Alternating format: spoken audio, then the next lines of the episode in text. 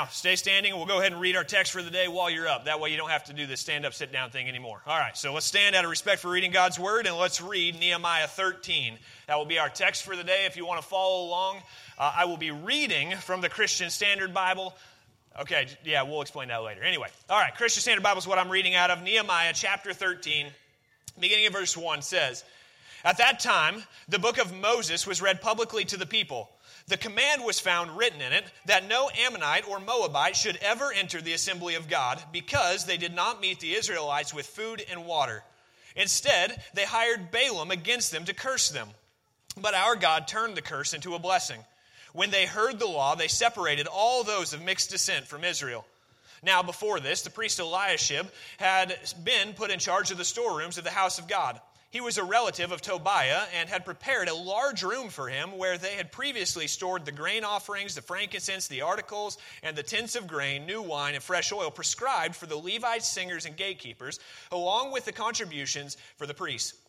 While all this was happening, I was not in Jerusalem because I had returned to King Artaxerxes of Babylon in the 32nd year of his reign. It was only later that I asked the king for a leave of absence so I could return to Jerusalem. Then I discovered the evil that Eliashib had done on behalf of Tobiah by, by, providing him a room in the courts of God's house. I was greatly displeased and threw all of Tobiah's household possessions out of the room. I ordered that the rooms be purified, and I had the articles of the house of God restored there, along with the grain offerings and frankincense. I also found out that because the portions for the Levites had not been given, each of the Levites and the singers performing the service had gone back to his own field. Therefore, I rebuked the officials, asking, Why has the house of God been neglected? I gathered the Levites and the singers together and stationed them at their posts. Then all Judah brought a tenth of the grain, new wine, and fresh oil into the storehouses. I appointed as treasurers over the storehouses the priest Shelemiah, uh, Shelemiah, the scribe Zadok, and Pedaiah of the Levites, and Hanan of Zaccur, uh, son of Mattaniah, to assist them, because they were considered trustworthy. They were responsible for the distribution to their colleagues. Remember me for this, my God, and don't erase the deeds of faithful love I have done for the house of my God and for its services. At that time, I saw people in Judah treading wine presses on the Sabbath. They were also bringing in stores of grain and loading them on donkeys, along with wine, grapes, and figs. All kinds of goods were being bought or brought to Jerusalem on the Sabbath day. So I warned them against selling food on that day. The Tyrians living there were importing fish and all kinds of merchandise and selling them on the Sabbath to the people of Judah in Jerusalem.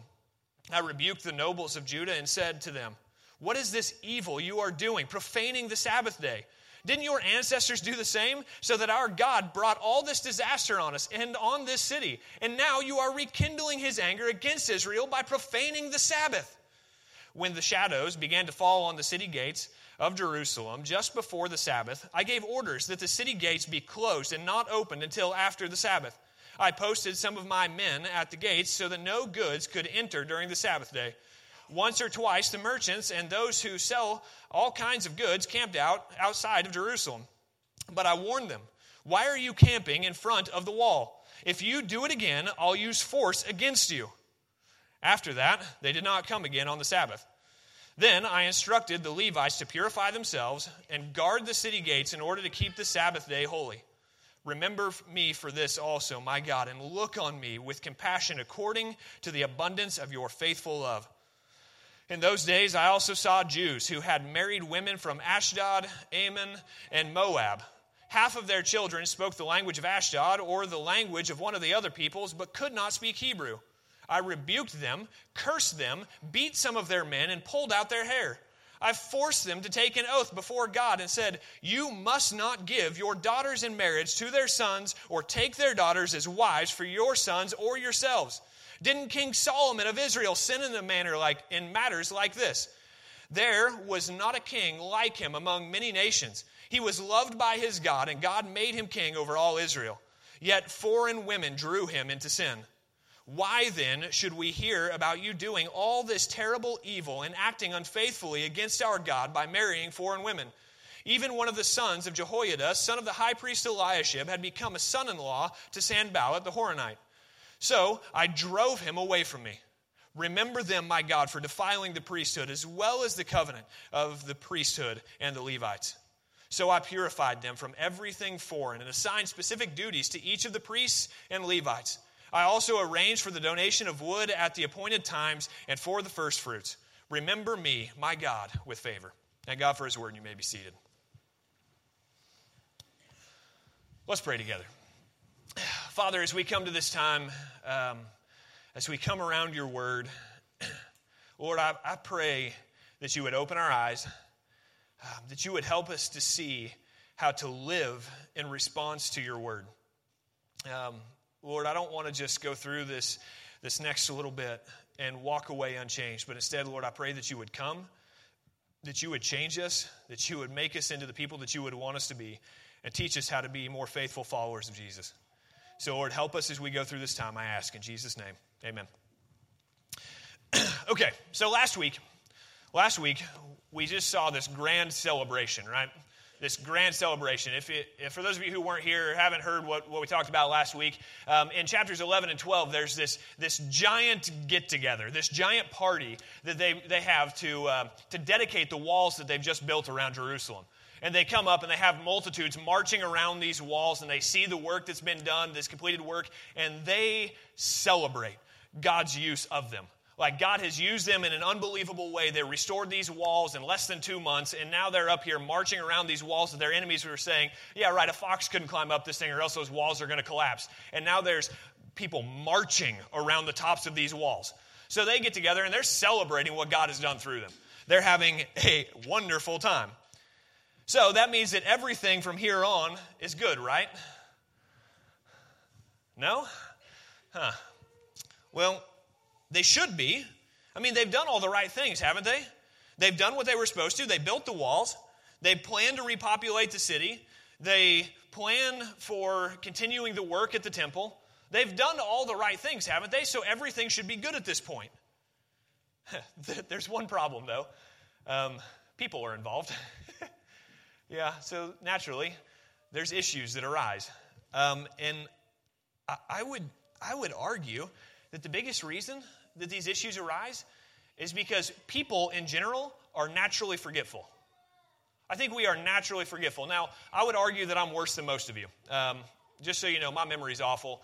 Like my parents, I don't know how many times I got in trouble as a kid, and my response was always the same. Why in the world did you do this? Why didn't you do your homework? Why didn't you pick this up? I forgot. Um, and it wasn't that I was just saying that to get out of it. I really forgot. Like, I just really didn't remember it. Um, and now I'm married, and my wife's like, Jared, how come you didn't plan, plan right? Well, I forgot, is the simplest answer. See, that's the problem. People are naturally forgetful.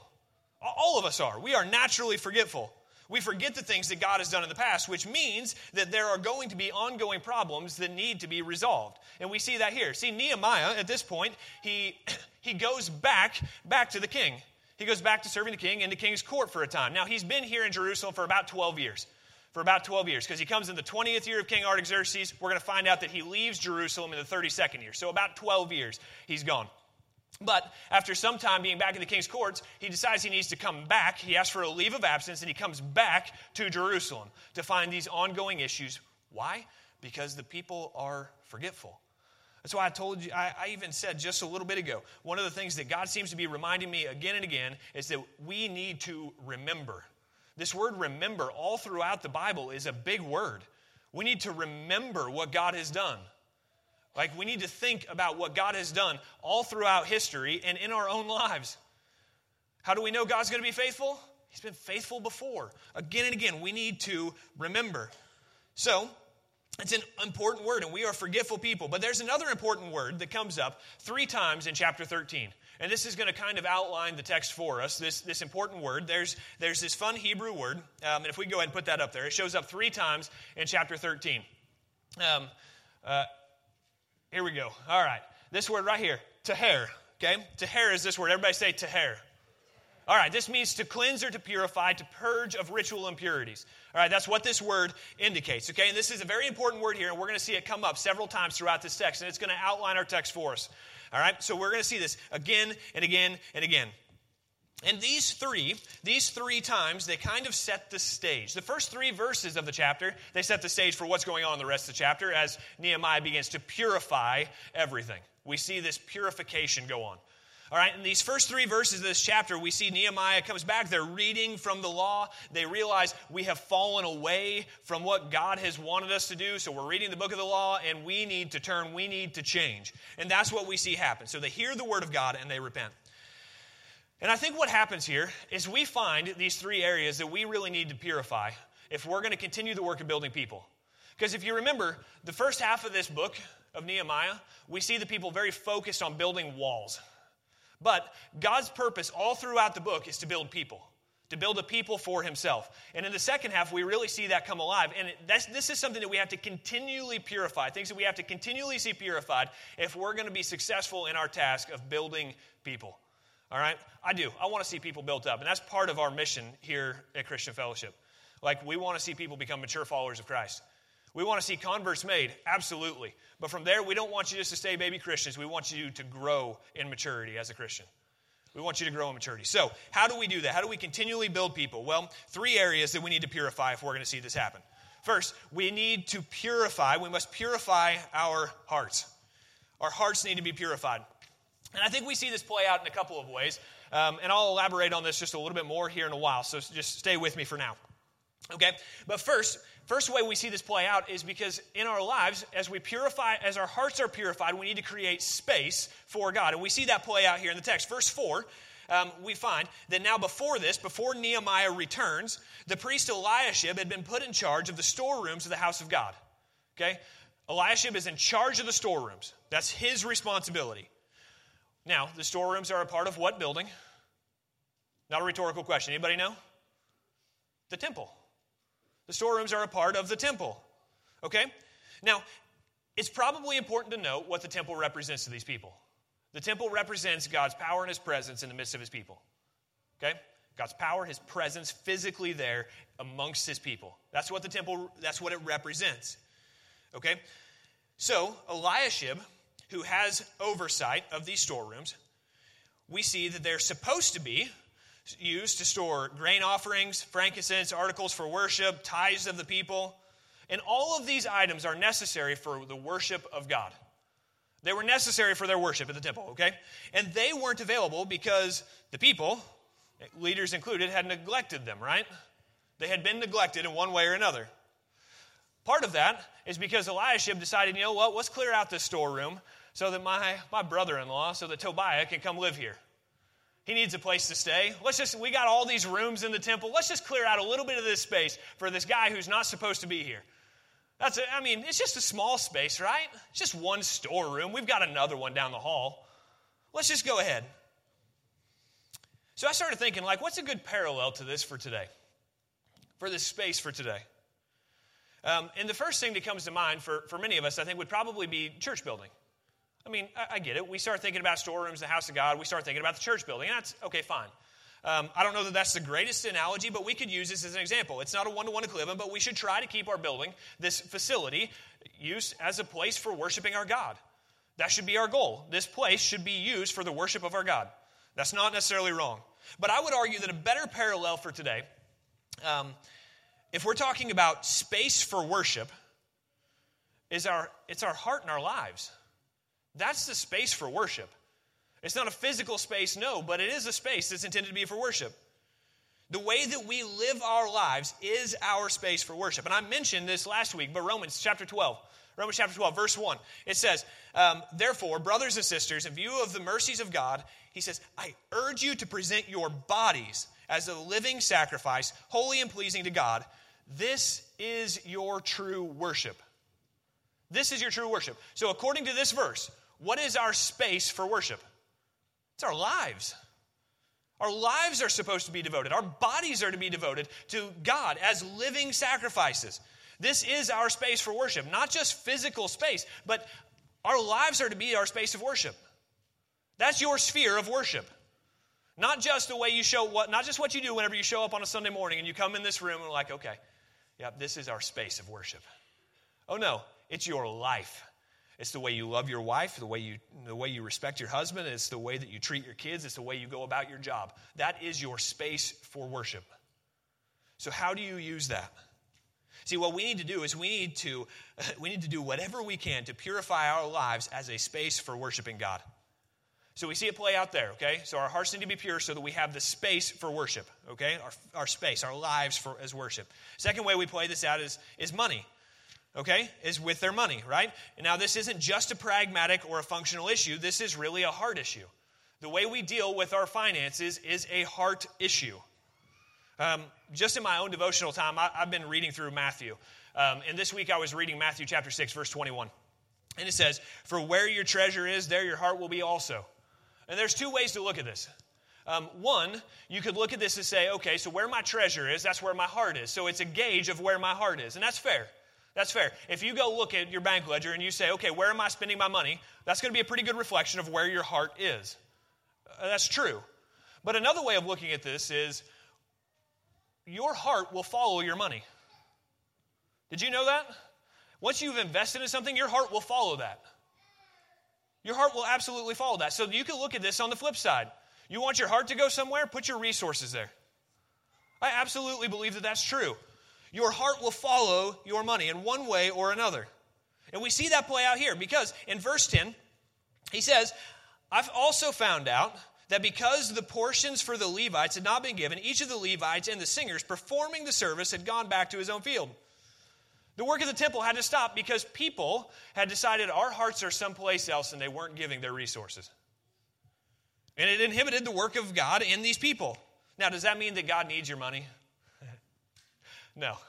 I don't know if you know this, but God spoke the universe into existence. I don't think He needs your, your $100 bills. uh, so let's not be too prideful. Um, but at the same time, God has chosen to use his people their, and the giving of their resources to carry on the work that he's doing in the world. So, do I think that's important? Yeah. And just last week, we talked about the joy that comes from being used by God. And now, these people, these people who were no longer giving of their resources, giving of their time, giving of their space, these people were missing out on that blessing. And what's maybe even more important is that those who had been called to a unique service, they were unable to serve as God had called them. They were unable to. These Levites and, their, and these singers, what did they have to do? They had to leave their post and go back to their fields.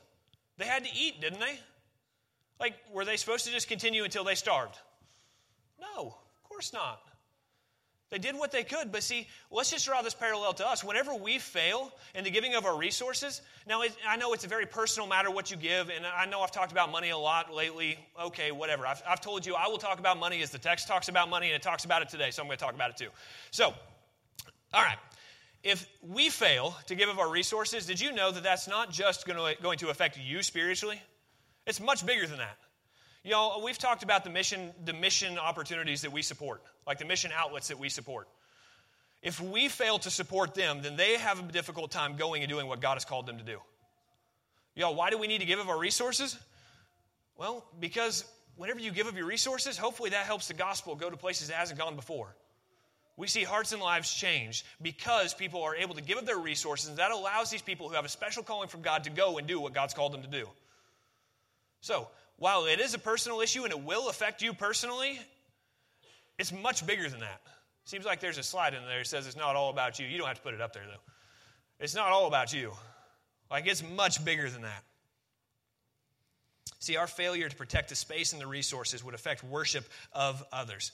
So Nehemiah comes in and he purified the space. He tahered the space. All right, and we see that happen here. He, he purifies it. But notice, as he begins this purification process, he, he starts with this rebuke. Now, who does he rebuke? It says the officials. He comes and he rebukes the leaders. And what we're going to see in each of these three areas is that that's where Nehemiah begins. So, for those of you who see yourselves, or even if you don't see yourself as a leader, here's what I'm going to do I'm going to say this. If you're an elder in the church, it starts with you. If you're a board member in this church, you have added responsibility. Husbands, you're called to lead your families. You have responsibility.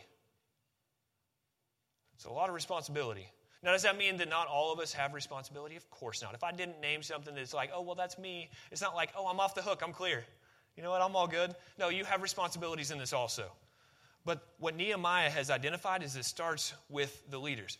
Because let's just say that a leader is failing to show that his life, to live his life as a living sacrifice.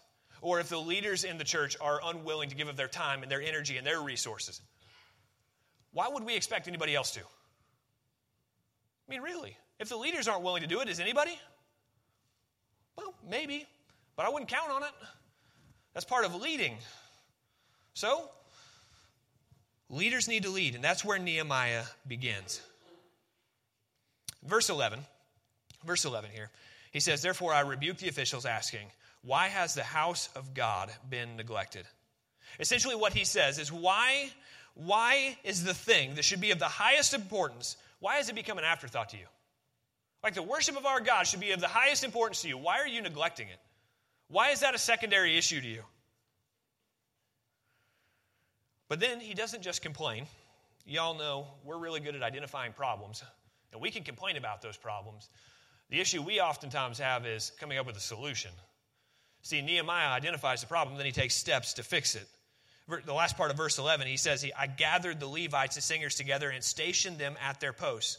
Literally, what the, what the Hebrew says here is whenever he gather, gathers these Levites and these singers, he says, I put them in their place. Y'all ever, y'all ever been put in your place? that might have a different meaning to us today. Uh, but still, he comes in and he puts them at their post. He puts them where they belong, where they're supposed to be. And then the people, they bring their tithe. And since Eliashib had failed to be trustworthy, Nehemiah places these other four people in charge of the storerooms. And part of, part of purifying these storerooms meant that he had to get rid of the problem. Notice that Tobiah was thrown out. And I love this picture because he says, and I threw his stuff out too. Yeah, he didn't just come in and like, Tobiah, you, you, really ought to, you really ought to move. Like, we'll give you a little bit of time. No, he says, get out and get out now. And then he takes all of his clothes, all of his belongings, and throws them out on the yard. Like, I, I love this picture because he just goes in and he says, No, we're done messing with this. This is wrong. This is sinful. He says, This is evil. And he goes in and he gets rid of the evil. I absolutely love how he's just bold about that. But then he places these other four, removes Eliashib from that post, and he places these other four men in charge of the storerooms. Now, why these four men, though? Why were these men placed in charge of these storerooms? Well, the text doesn't say it's because they were MIT of Jerusalem grads. Um, it doesn't say it was because they were accomplished businessmen or accountants. It says very simply, it says very simply, it's because, the last part of verse 13, because they were considered trustworthy. They were responsible for the distribution to their colleagues. All right, I've said this before, and I'm probably going to say it again. Um, but the truth is, character is a greater qualification than your skill ever will be. Your character is going to be a greater qualification for service to God than your abilities ever will be. And that's what we see happen here. These men, says nothing about their, their accomplishments, nothing about their qualifications. It simply says they were trustworthy. They were trustworthy. So they were put in charge. They were tasked with overseeing the storehouses. And then Nehemiah closes out this section in verse 14 where we see him purifying the people's hearts, their worship. And he says, Remember for me for this, my God, and don't erase the deeds of faithful love that I have done for the house of my God and for his services. He says, Remember me. Again, remember, God, remember me for my faithful love.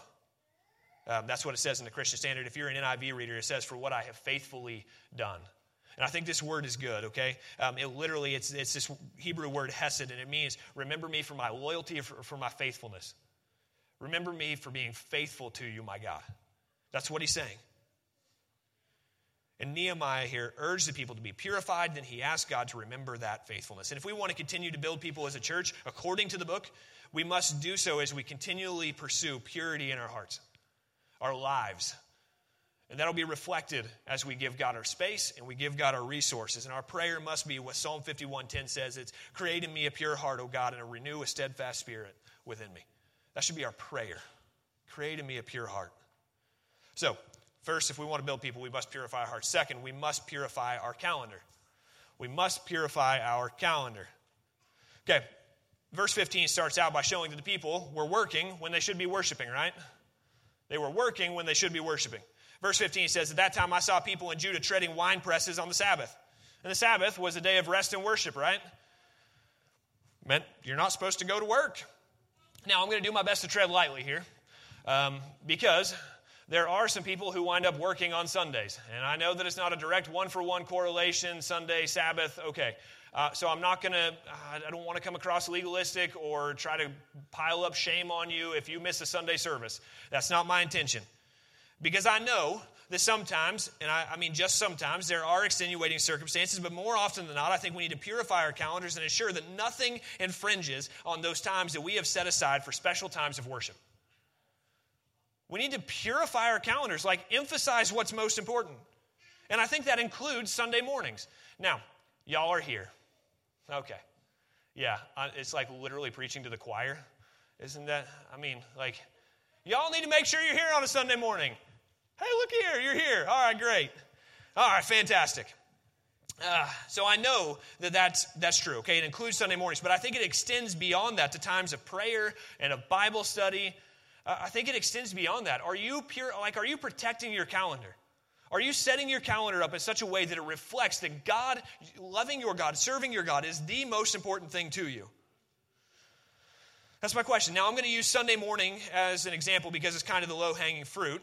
Um, but don't forget that this applies to a broader range than just Sunday mornings. Okay, I'm talking about specific times that should be set aside for worship. All right, generally speaking, though, if you have allowed work, and by work I mean your job, like your actual job, but I'm also talking about housework involved here. If you have allowed those things to take precedence over the gathering of the body, I will generally say that's a sin. It is. We're told not to forsake the gathering. We shouldn't give it up. And if we've allowed our jobs or housework or whatever else it is that we need to get done, this work stuff that has to get done, if we're allowing that to come in and crowd out the time that we're supposed to set aside for worship, that sounds like a sin. Like, that's what I, that's what I see. Now, listen, our live stream is great. Our live stream is great. Like, I talk about these guys often enough, but, but aren't they pretty? I mean, look at those guys in the sound booth. Those are some attractive dudes back there. I mean, uh, we should put them up here and I'll preach from the back, and y'all would be happy people. Um, but Here's the thing they do a great job, and our live stream is fantastic. But I don't want you to make any mistake. Our live stream is no substitute for the physical gathering of the people. It is no substitute. Now, I'm going to do something weird for just a minute. I want to talk to the people that watch online for just a second, okay? So, y'all in the room, don't check out on me, but specifically for those of you who watch online, like, I want you to continue to tune in, but don't neglect the gathering of the body. Like, th- there's no substitute for gathering together with the body. Now, I know that there are all kinds of crazy circumstances, and I'm so thankful that whenever somebody does have to miss a Sunday, they're still able to stay connected with us. That's fantastic. But this is no substitute for gathering physically with the body. Okay? Now, the reason I want to be careful is because, again, I don't want to get in this outlook that says, you know, what's create, shield, or, wow, that almost said a bad word creates guilt and shame. Put those together and it comes out shilt. Did you all know that? Wow. Um, guilt and shame. I don't want to start piling that up on everybody. That's not my intention. That is not my goal. But what I do think is clear is that Jesus teaches that the Sabbath, like he talks about the Sabbath, and he actually says that the Sabbath isn't created, or man wasn't created for the Sabbath, right? The Sabbath was created for men. We need those times that are devoted to rest and to worship. We need those. Did you know that? That's why he gave us the Sabbath. It's because we need those days of rest and those days of worship. So let's use them for what they're intended for. And if we don't have those, it's to our own detriment. You realize that, right? If we give that up, we're hurting ourselves. Like that's bad for us. And he makes it very clear that the gathering of the body is significant. The question I want to ask is will your calendar show that it is? Those times that you set aside specifically for worship, those are important. Will your calendar reflect that? So we see people, they were working when they should be worshiping. Then we see that they were buying and selling when they should be worshiping, right? They're buying and selling. Now, this is part of the oath that they took earlier on. Chapter 10, verse 31. If you go back just a few chapters, it says, When the surrounding peoples bring merchandise or any kind of grain to sell on the Sabbath day, we will not buy from them on the Sabbath or holy day. These people, just three chapters ago, now I understand it's been like 12 years, but still, three chapters ago, promised that they were not going to buy or sell on the Sabbath day or on a holy day, right? That's, that's what that says. So not only were they working, but now they were also turning the Sabbath day into a shopping day. Y'all haven't ever done that, have you? They're like, I'm going to skip church and I'm going to go shopping. And all the guys are like, I don't shop. I'm too manly for that. Don't lie to me. Y'all love shopping. I know you do. That's a joke. I hope y'all got that. But anyway, so they turn the Sabbath day into a day that just, well, it's another day for progress. It's another day we can get something done. The point is that the Sabbath day is supposed to be a day of rest and worship, and they've taken it and made it a day for trade. See, and this failure to protect or to purify their calendars was really symptomatic of a lack of devotion to their God. It was a symptom that they weren't really devoted to their God. So look at Nehemiah's response here. Verse 17, he says, I rebuked the nobles. And again, he's starting with the leaders. So I rebuked the nobles of Judah and said to them, What is this evil you are doing, profaning the Sabbath day? Now, I think this is important to, to, to recognize here. He doesn't say, well, yeah, I mean, you guys kind of, you, you, made a little bit of a mistake. It's okay, though. You know, you were just misinformed. I know it's really tempting. It's hard. He doesn't do that, does he? He's pretty straightforward here. He says, Your misplaced priorities are evil. Y'all, that, that doesn't feel good. Your misplaced priorities, they are evil. We don't like to think in those terms. We like to justify the sin or make it seem like it's just, well, it's really not that big of a deal. You know, it's not like I hurt anybody, right? It's not that big of a deal. Nehemiah steps in and says, that's evil. And then Nehemiah points them backward. He says, Remember that our ancestors did the exact same thing, and you remember how well it went for them. That's kind of how we got into this mess in the first place, because they misplaced their priorities. Y'all ever heard that saying, those who don't know their history are doomed to repeat it? I tried to find out who said that first, and I found about three different answers to who that was cited to, so I'm going to take full credit for it this morning. That is my saying. You can't have it. Um, that's a joke. Um, Nehemiah is telling them this has happened before, and you are on a path to disaster, both you individually and you as a city. So, what does Nehemiah do? Again, he's identified this problem, right? So he's like, okay, well, it's a problem, so let's just move on. No, of course not. He takes steps. Nehemiah places guards. He says he places some of his own men. He goes back to what we talked about just a few weeks ago. We talked about placing guards. This was when they were building the wall, so maybe a couple months ago at this point. They were building the walls, and at the low spots in the wall, they comes in and he places guards at the low spots so the city will still be protected, right? What we need to identify is those weak places in our own lives. If we're tempted to go over here and you know do this on a day that's supposed to be set aside for something else, place a guard there. Now, what does that look like practically? Well, I thought about this. If you're a person who has a hard time getting out of bed on a Sunday morning because you know that this time you want to set this side of time as a time of worship and uh, uh, with the body, well, you know what? Maybe for you, it's I need to set an alarm a little bit earlier. Maybe I need to set two or three so I can actually get my backside out of bed. Uh, maybe that's what you need to do. Or maybe it's, you know what, maybe I need to tell Jared, hey, could you send me a text on a Sunday morning just to keep me accountable? And you know what? I come in on a Sunday morning and I've got, I've got a few things I got to get ready, sure. But then I spend some time standing back there about where, about where Ben's standing right now, and I talk to those guys in the sound booth. I love talking to my brothers. It's a great time. But I promise you, they will understand whenever I say, hey, just a minute, I got to send a text to my other brothers so that way they make sure that they're here on a Sunday morning. They'll get it. Okay? So maybe you need to place a guard to protect your calendar. I remember at one point, I set an alarm on my phone, and it was basically, uh, it wasn't very nice to me. It told me every morning I needed to get my, basically get my backside in gear, um, and I needed to get up and I needed to read my Bible. Um, I actually think I called myself a bad name with it too, so yeah, think what you want. But anyway, um, so I had to do that. I had to set that alarm. I had to post a guard in my calendar to make sure that I did what I said I was going to do that I was committed to my God. I don't know what that looks like for y'all, but I promise you, if you don't place a guard, you're going to drift. And you're going to be drawn by that temptation. You know what? Yeah, I got these other things that need to get done first. I'll, get to that eventually. It'll happen sooner or later. Place guards. Place guards. There are too many scenarios, so I'm going to move on. So finally, finally, he again, he warns the merchants with, and this time he does it with a thread of verse. And then in verse 22, it says, I instructed the Levites to purify, to taher themselves, and to guard the city gates in order to keep the Sabbath day holy. And again, he asks God to remember him. But this time he does something different. Last time he says, God, remember me according to my faithfulness. This time he says, he says, he asked for God to remember him according to God's Hesed, according to God's faithful love, or his loving kindness, or his great love. So, God, not only remember me for my loyalty to you, but God, remember your loyalty to me. God, according to your faithful love, according to your faithfulness. So, if we're going to continue to build people, we must purify our hearts, purify our calendars, and third, we must purify our homes. Um, y'all, this is kind of a sticking point for me. Um, so, if I get a little carried away, you can deal with it. So, verse 23, he says, In those days I also saw Jews who had married women from Ashdod, Ammon, and Moab. In other words, these men had intermarried with the foreign wives that they were commanded not to marry.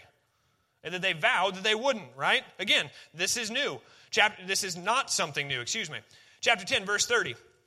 They promised in this oath, they said, We will not give our daughters in marriage to the surrounding peoples and will not take their daughters as wives for our sons. Basically, everything in that paragraph from Nehemiah chapter 10, it's out the window now.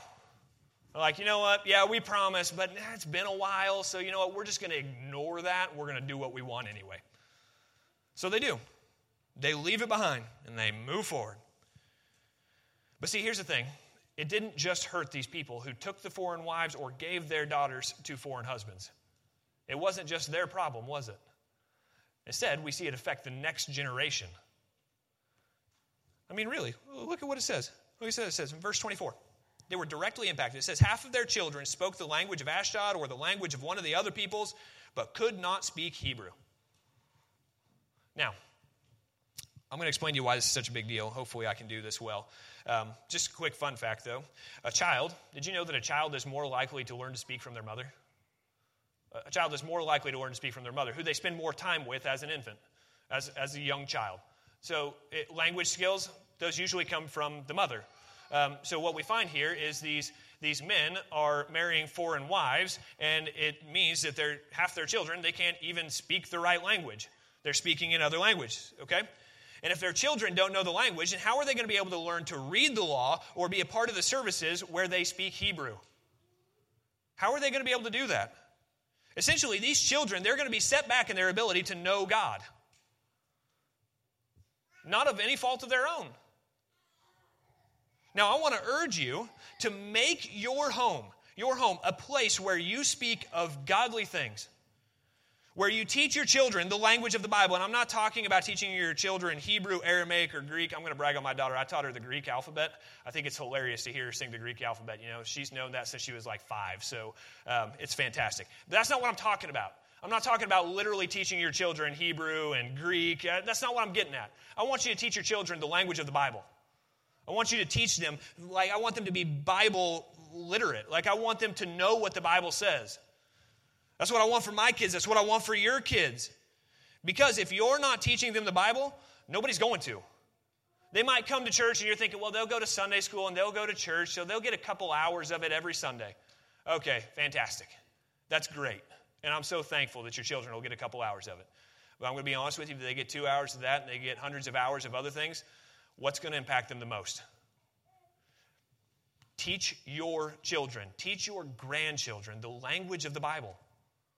Teach them God's word. But you ask, okay, in this particular time, they speak a different language. Is it really that big of a deal? Is it really that big of a deal? Well, I, am not going to answer that question directly. Instead, I'm going to show you Nehemiah's response, and I'm going to let you decide if you think it's a big deal. All right, so you can use your own judgment here. Because Nehemiah's response, it's really good. Verse 25, he says, I rebuked them, which can literally mean to bring a, a, legal suit against them. So he says, I rebuked them, I cursed them, I beat some of their men. If you read the King James, it says, I smote some of their men. Um, that just has that extra little thrust to it, like I smote some of their men. Um, and I pulled out their hair. Y'all, this is that's bold. Like this guy's coming out and he says, You're not raising your family. They don't even speak the right language. And he comes out and he beats some of them. I really wanted to do this crazy thing where I threatened to beat you, but I'm not a very big guy, and some of you would hurt me. Um, so I'm not going to go there. Not to mention it'd be inappropriate. I'm really not a violent person. Um, although I got three brothers, and I remember wrestling some of them, and sometimes you cheat and you pull hair, so you never know. So we see this happen. We see this happen here. But what I'm so while I may not threaten violence against you, what I will tell you is that if you're not striving to be a man of the book, specifically fathers, if you're not striving to be a man of the book, then you are failing the next generation. You are failing the next generation. Your children, your grandchildren. Look, I know I've said this before, again, and I will say it again and again and again.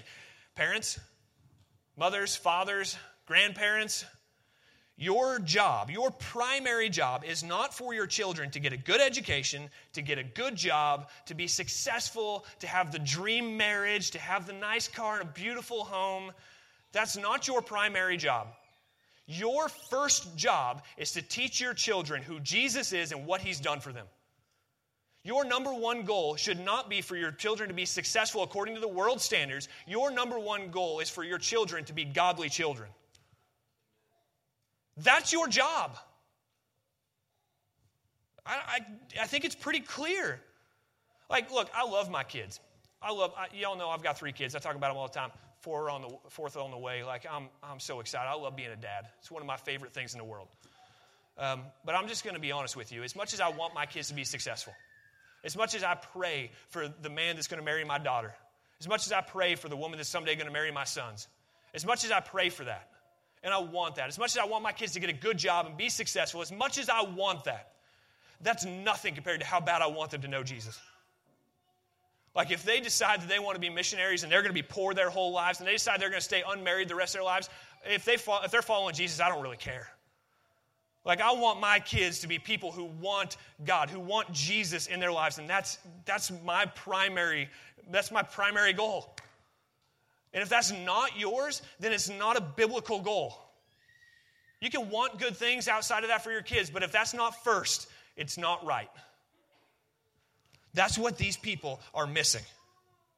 That's what they're missing. So please don't make me round up a couple guys and come beat you. Um, Nehemiah, he provides a historical example of this. And again, I promise you, I'm not a violent person. I love y'all, and let's just go with that. So, anyway, Nehemiah, then he provides this historical example. We actually talked about this a couple weeks ago. He says, he says, know your history. The same thing happened to Solomon, right? He was one of the wisest men ever to live. He was a great king. God loved Solomon. He was following after him, but he was led astray by foreign wives. And you know what wound up happening to Solomon's kingdom? It was split, it was divided. God took it away from him. He took it away. All because he was led astray by foreign wives. And he uses that as an example. And just so you know, this is something that everybody needs to do. Everybody needs to do. Not, not just, not just the average person, but church leaders, again, are included. Okay? This didn't just affect the average person. It was especially important of leaders who also failed. Because if you remember Eliashib, he failed to keep his home pure. He failed in this respect. And it wound up hurting everybody around him. Because then the people weren't able to worship as they were supposed to. So again, verse 30, Nehemiah, he purified, he tahered them from everything foreign, and he set things right. And he closes this letter with one more request for God to remember him. And I love the last part of verse 31. Uh, just look at that with me. He says very simply, Remember me, my God, with favor. Remember me, my God, with favor. So, if we're going to continue the work of building people, we must purify our hearts, our calendars, and our homes. So, what? Well, um, I want this church, I want Christian Fellowship to be faithful with what God's called us to. I, I want, I want us to be faithful with what God's called us to. Um, and I, have said this a number of times, but what do we want to do as a church? We want to be a body of believers who proclaim Christ, empowering all people to become mature followers of Christ by the wisdom of the Scriptures and the power of the Holy Spirit. That's what we want to be as a church. We want to proclaim Christ. And we want to see people built up in Christ. Just like, just like God did here in Nehemiah. We want to see a people built. And we got off to a good start. Y'all, we're doing good. We're doing good. And you think things are going smooth. All right, let's relax now. That's a bad idea because when you relax, you forget. You forget. I don't want to be a forgetful people. Instead, we need to continue to drive forward, to see our hearts purified. And how, how can our hearts be purified? Well, again, we want to be a people who proclaim Christ. You know why that is? Because the only way that you can have a pure heart is if Jesus comes in and cleans it for you. That's it. You try to do it on your own, you're never going to do enough. Like you could do everything right. You're thinking, you know what, I've got all the right answers. I know the book forward and backward. Like I know the Bible. I know how it all works. I'm a pretty good guy. I'm nice to my coworkers. Like, I do all the right things. But if you don't know Jesus, you know what the Bible says? It says that you're a sinner who's destined for hell. I actually, okay, I'm going to tell a person, one more personal story, and then I'll get off the personal story for just a minute. Um, and I might get in trouble for this one. Y'all, just, uh, I think it might have been last night, maybe the night, no, it was the night before. Um, I, I, was being kind of goofy, and it, y'all know I love my wife. Um, uh, and I was singing, there's a Jesse McCartney song, like, I Want You and Your Beautiful Soul. Anybody know that song? Nobody knows that song? Raise your hand if you know that song. Somebody sing it. No, I'm kidding. Um, I, yeah, everybody's hand was like, no, not doing it. Uh uh-uh, uh not today. Yeah, I want you and your beautiful soul. Y'all ever heard that song? All right, so I sang that to my wife the other night. I was like, I just started singing it. And she's like, oh, you're so sweet. And she says, do you really think I have a beautiful soul? I said, do you want, do you want like the canned answer or do you want the theological answer? And she says, Give me the theological answer. I said, No, your heart is black and you're destined for hell. Uh, an instantly romantic moment over. Um, yeah, eh, that, that ended that. See, that's the truth, though, isn't it? If we really look at what, what God's word says about what, is, what does my soul look like on my own, what does my heart look like on my own, it is black and it deserves hell. That's what the Bible teaches. We are sinners. Y'all, we don't deserve good things. We do not deserve God's grace. We do not deserve God's mercy. But you know what the great thing is? The great thing is, God says, I'm going to love you anyway. And then he gave his son to prove it. And his son died on the cross to take your place, to die for the, the blackness in your heart, to die for your sin. And then on the third day, he was raised from the dead. And he says, You know what? You can have eternal life. You don't have to fear death. Death's sting can be gone for you. You know how you do that? It's by faith in Jesus, by trusting in Jesus. How can you have a beautiful soul? How can your heart be made clean? By the grace of God in Jesus. That's right, Creed. I love that smile, buddy. Yeah. Yeah, there it is. Uh huh. Woo. He says, Preach it, brother. Uh huh. Yeah, that's the good news. Yes. Oh, I love it. Oh, that's so awesome. I didn't, I, I couldn't have planned that any better. That's fantastic. You go on a rant about Jesus and you got babies smiling everywhere. Oh, man, I love that. But that's the truth, though. We need Jesus. How can your hearts be made clean? How can, they made, how can they be purified? By the blood of Jesus who died for you, by trusting in his sacrifice. That's how our hearts can be made clean. That's what we need. We need to proclaim Christ. To quote from Hebrews, we need to keep our eyes on Jesus, the source and the perfecter of our faith. So once your heart's been purified, then you protect your calendar. You purify your calendar. You make sure that you prioritize your time well. It's literally the only thing you can ever get more of. Like they print new, new bills every day. You can get more money. You can never get more time. Some people are thinking, how do I get this money? Um, uh, you can't get any more time, though. Once your time's out, it's gone. There's no more of it. How are you going to use it? Are you going to use it wisely? Is it going to reflect that you really are devoted to your God? What will your calendar show about you? And finally, teach your kids and your grandkids who Jesus is and what he's done. Read your, read your Bible in your home, not just to yourself, like quietly in your corner. Read it to your kids, read it to your grandkids. And what does the Bible say about like stapling it to your forehead? Like, I'm not actually telling you. Some of you are like, I don't even have a stapler. Um, no, don't do that. That would hurt. Point is, the point is, let it be seen everywhere. Let it be seen in your life. Use your home as the space for worship. Let that be your story. Let that be something your kids know. So they know the language of God's word. And just so you know, if it's not done intentionally, it's likely never going to happen, at least not regularly. So do it intentionally. Be intentional. Read your Bible to your kids. Tell them who Jesus is and what he's done for you. So plan times for your household to hear the language of God. Let me pray for y'all. Heavenly Father, God, I come to you today and I just I'm thankful um, that you haven't, that you're not some distant God who we can't know. Um, but instead, you're the God who loves us and gave himself for us and continually pursues us. God, again and again, I know um, how faithless I can be. I know how many times I, I forget and I try to walk away, but your love pursues me. Um, so, Lord, I'm thankful. I'm thankful that you didn't let me have what I asked for. But instead, you love me and you gave something even greater. You gave Jesus. Um, so, Lord, I want to just, I just want to say thank you today for who you are and the work that you've done. And Lord, I pray that you would help us to be faithful with the task you've given us of building up people. Um, so, God, purify our hearts. Let us be faithful with our time and let us be faithful with our families.